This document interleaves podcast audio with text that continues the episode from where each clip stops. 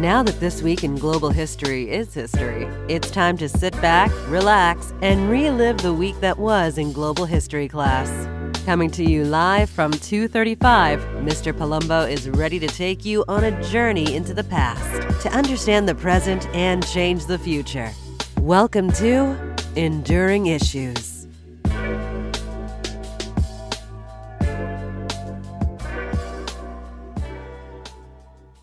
Hello, all, and welcome to uh, this edition of Enduring Issues for the first full week of February 2020.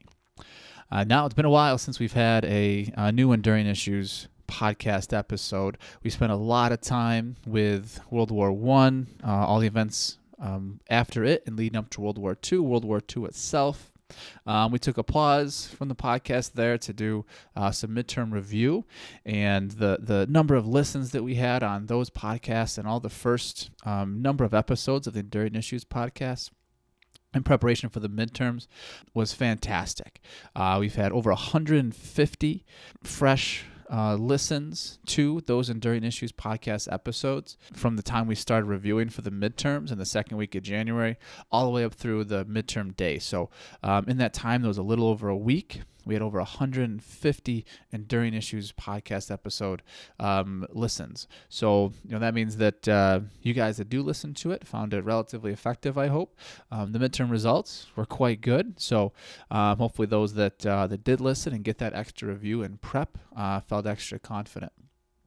So now that we're back with another new episode here, um, we're you know kind of getting back into things again uh, after the midterms, and the next unit that we have after World War II is the Cold War.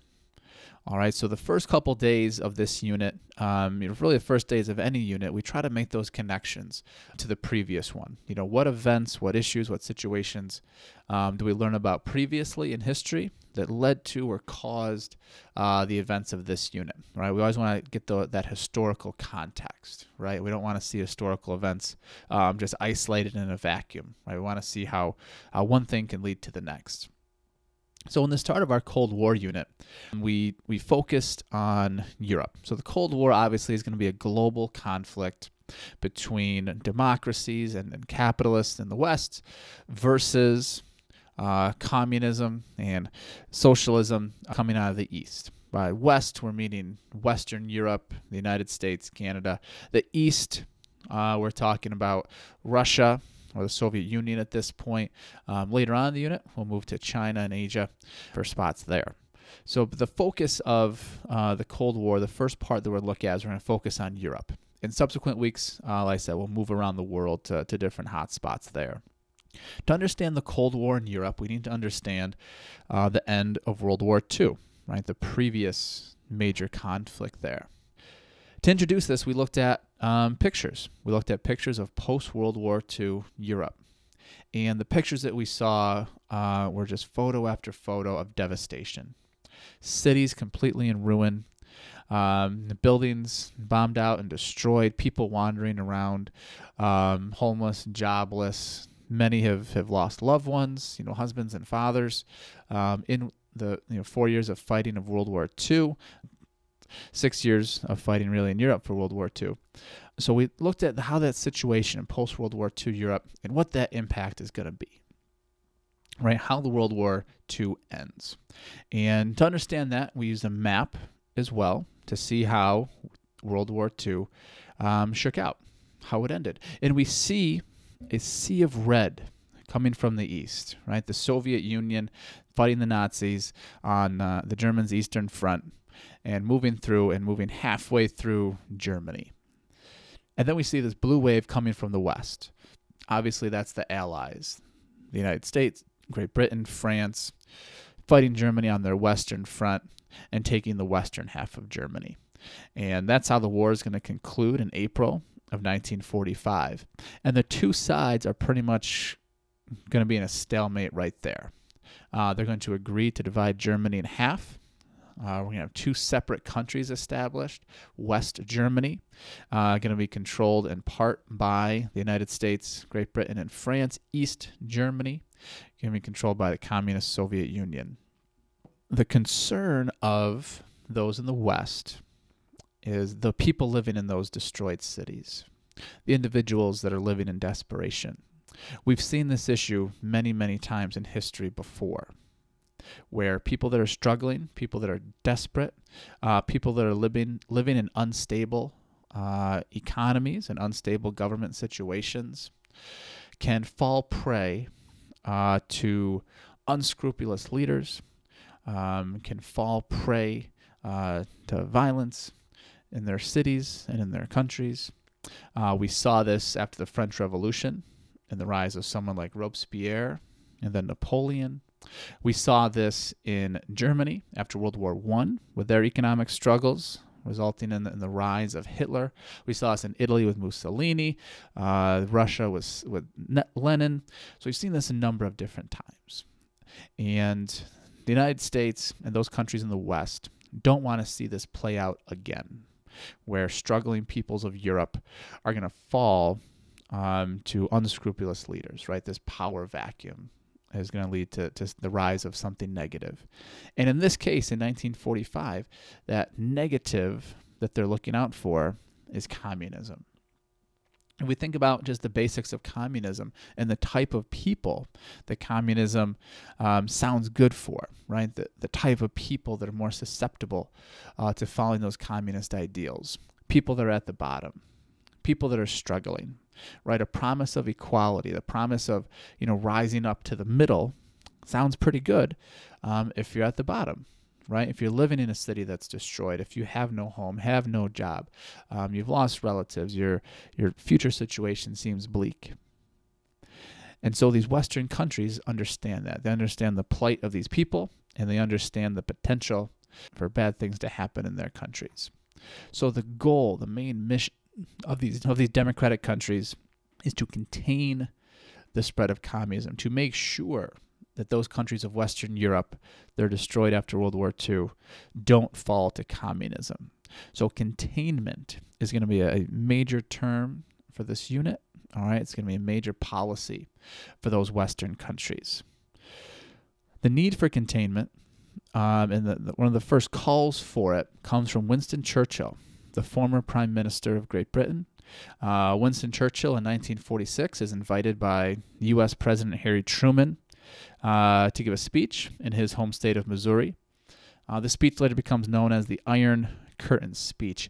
In it, Churchill warns his American audience, right? Audience is very important here, warns his American audience that an Iron Curtain has descended across Europe, that the Soviet Union has put up this this blockade, all right, has has isolated itself, cut off the eastern portion of Europe, all right, in an attempt to completely influence them, all right, and then to spread communism from there. So he's warning his American audience of this, and he's bringing back some historical examples. Right? He's saying that we can't let them take any land. We can't give in to appeasement. He uses that term in his speech, our term from our World War II unit, right? Which is if you give in to an adversary, they're going to keep taking more and more. Right? So he's warning not to let that happen again like happened before World War II with Hitler. He's warning not to isolate the Soviet Union from the world, something again that happened to Germany before World War II. And he's telling the United States that basically we are the only advanced country that's left, the only industrial country that's relatively untouched from World War II, and it's our responsibility. We're the ones that need to step up to make sure that communism doesn't spread. So a number of policies are going to go into place to reach that goal. First among them is the Marshall Plan. The Marshall Plan, named after Secretary of State George Marshall, provides funds to Western European countries so they can rebuild, so they can help their people. Again, the point of preventing that spread of communism, we're not sending in tanks and we're not trying to, to fight and beat back the Soviets here. We're just trying to convince the people of these countries not to look to communism. All right, the mantra that we're going to have throughout this Cold War unit are the two sides are fighting for the hearts and minds of people around the world, right? They're trying to show them which idea, democracy or communism, capitalism or socialism, is better. So the United States, with the Marshall Plan, is going to help rebuild those Western European countries to give people hope for the future, help them get their jobs back, help them get their homes rebuilt, etc., etc. The next plan or policy put into place is the Truman Doctrine. The Truman Doctrine is pretty similar to the Marshall Plan. Um, it's different in a couple ways. It's different um, in which the region where this funding is going to. The Truman Doctrine is specifically for Turkey and Greece. And looking at a map of post World War II Europe, uh, Turkey and Greece are right on the border of the Soviet Union.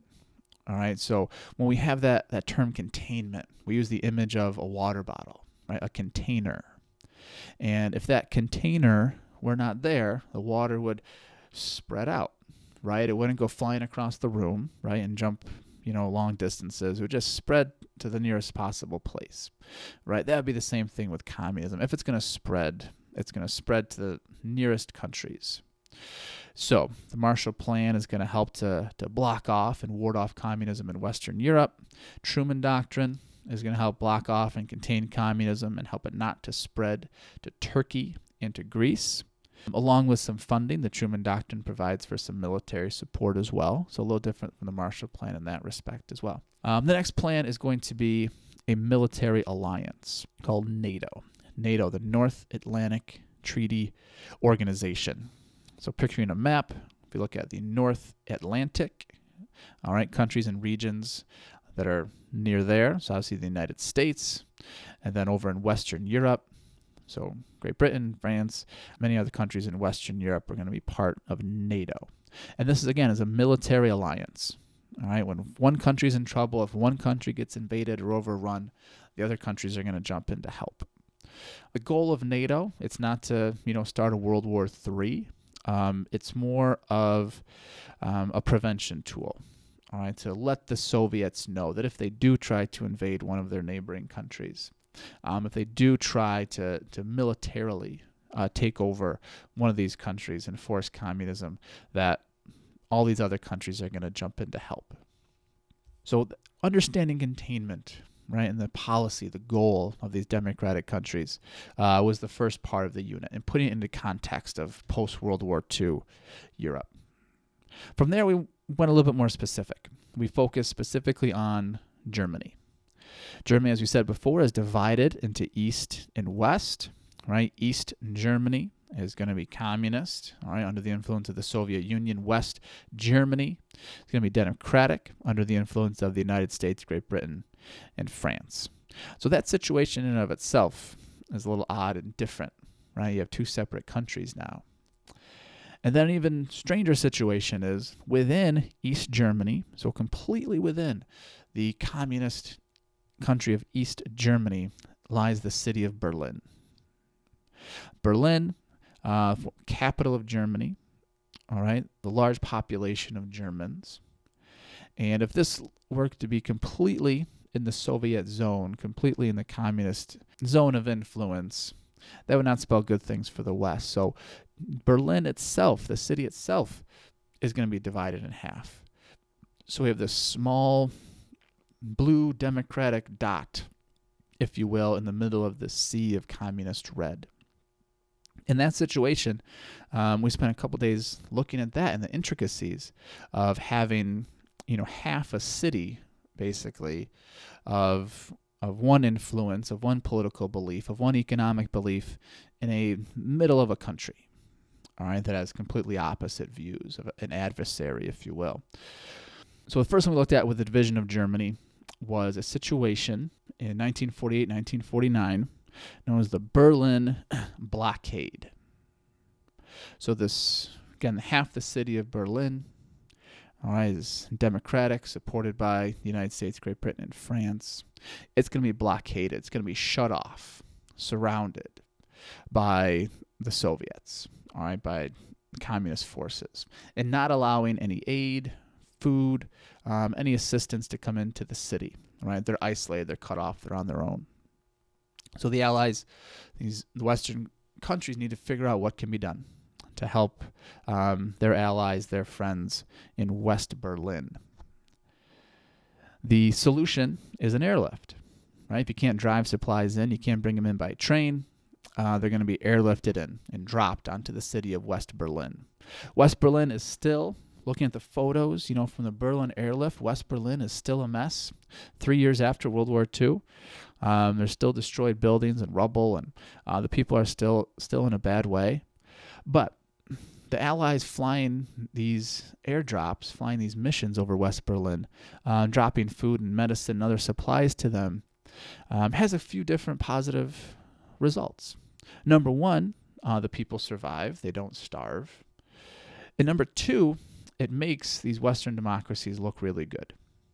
All right, it's it's the communists, the Soviets, they're trying to starve them out, and it's these democratic Western countries they're trying to help them. So going back to this theme of fighting over hearts and minds of people and trying to convince them of which idea is better.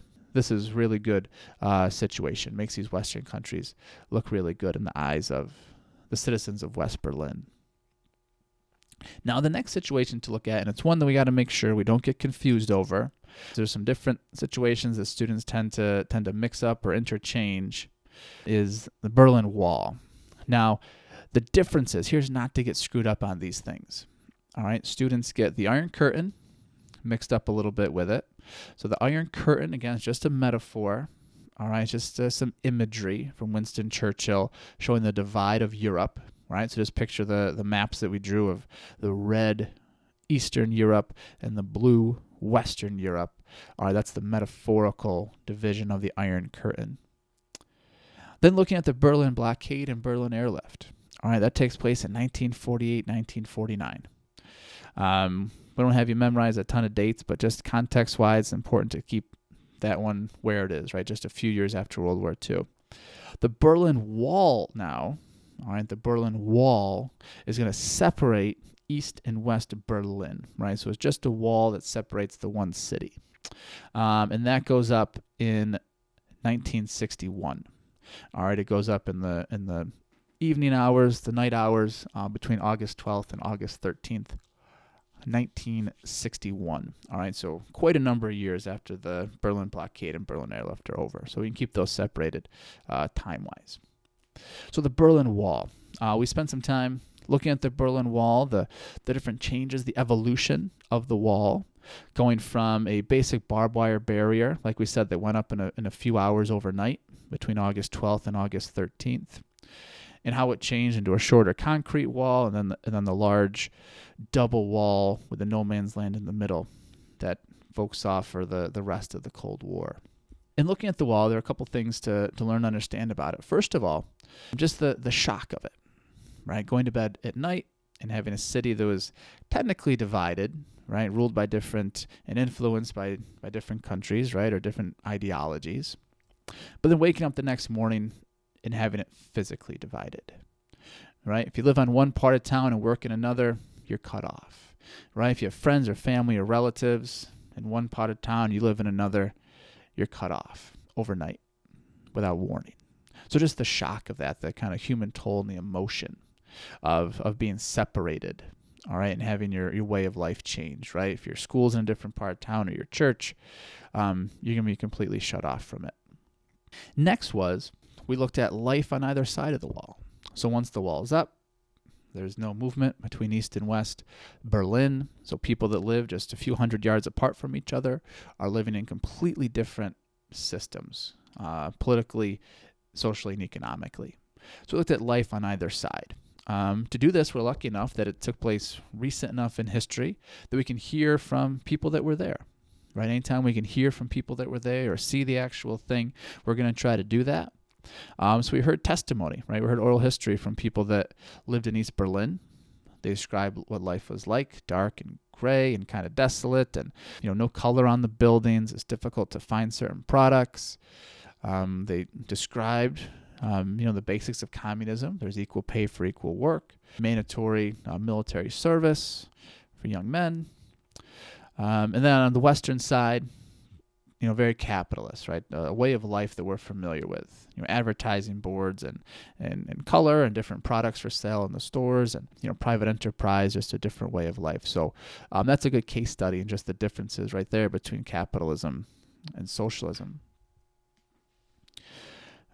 We looked at um, some graffiti on the wall, so how some people kind of um, reacted to it. Um, and how they uh, were able to, you know, put their marking on it and show their displeasure uh, with the wall. So we did a little study on that, and that's where we left off with Germany. Right, we didn't get into tearing down of the wall, and then in the end of that, we'll take care of that when we get to the end of the Cold War. So the last day of the week, we, we shifted focus a little bit. We shifted focus south and east to the country of Hungary. Um, and we just introduced the Hungarian Revolution, uh, which we'll get more into um, in the coming days.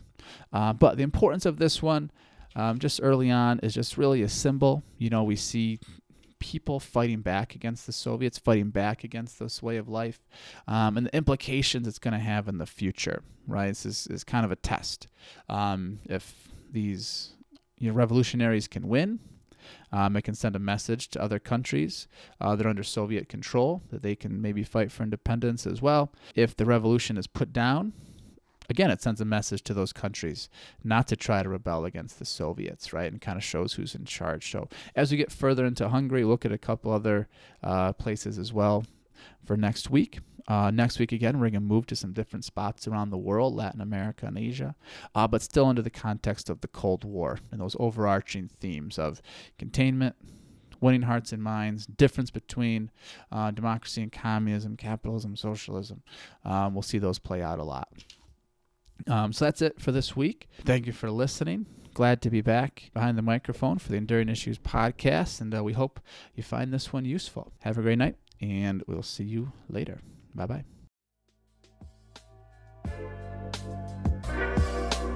We hope you've enjoyed this look back into the week that was in global history. The goal, as always, is to be enlightened. If not enlightened, at least entertained. For global updates throughout the week, follow Mr. P on Twitter at Mr. P underscore Braves. And remember, this isn't just his story or her story, it's your story too.